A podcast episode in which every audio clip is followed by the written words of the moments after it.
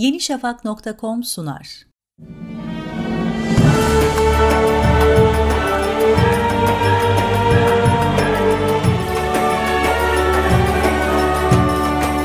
Dünyada hiçbir ülke tarafından istenmeyen sıra dışı bir toprak parçası.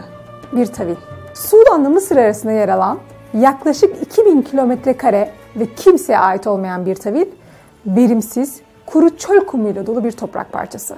Bu duruma Latince'de Terra Nellus yani sahipsiz bölge deniyor. 1899'da Doğu Sudan üzerinde İngiltere ve Mısır Britanya Mısır Sudan Anlaşması'nı imzaladı. Bu anlaşmayla birlikte iki ülke arasındaki sınır Libya'dan Kızıldeniz'e ulaşacak şekilde 22 kuzey paralel üzerinden dümdüz bir çizgi olarak çizildi. 1902 yılında ise İngiltere bu anlaşmada bazı düzenlemeler yaptı ve Sudan sınırının Nil Nehri ile kesiştiği Halfa Vadisi ve Kızıldeniz'e kıyısı olan Halayib'in Sudan'a verilmesini, sadece taş ve topraktan oluşan bir tavilin ise Mısır'a verilmesini kararlaştırdı. Ancak Mısır daha büyük ve Kızıldeniz'e kıyısı olan verimli toprakların olduğu Halayib'in üzerinde hak iddia etti. Bu sebeple bir tavili istemedi.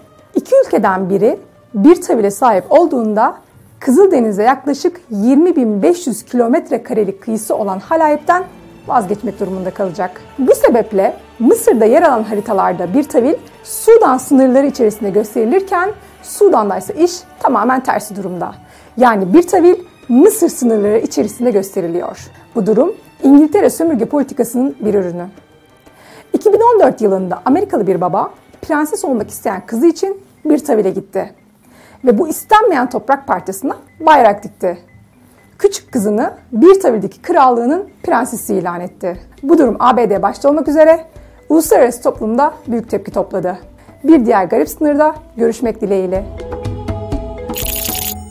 yenişafak.com sundu.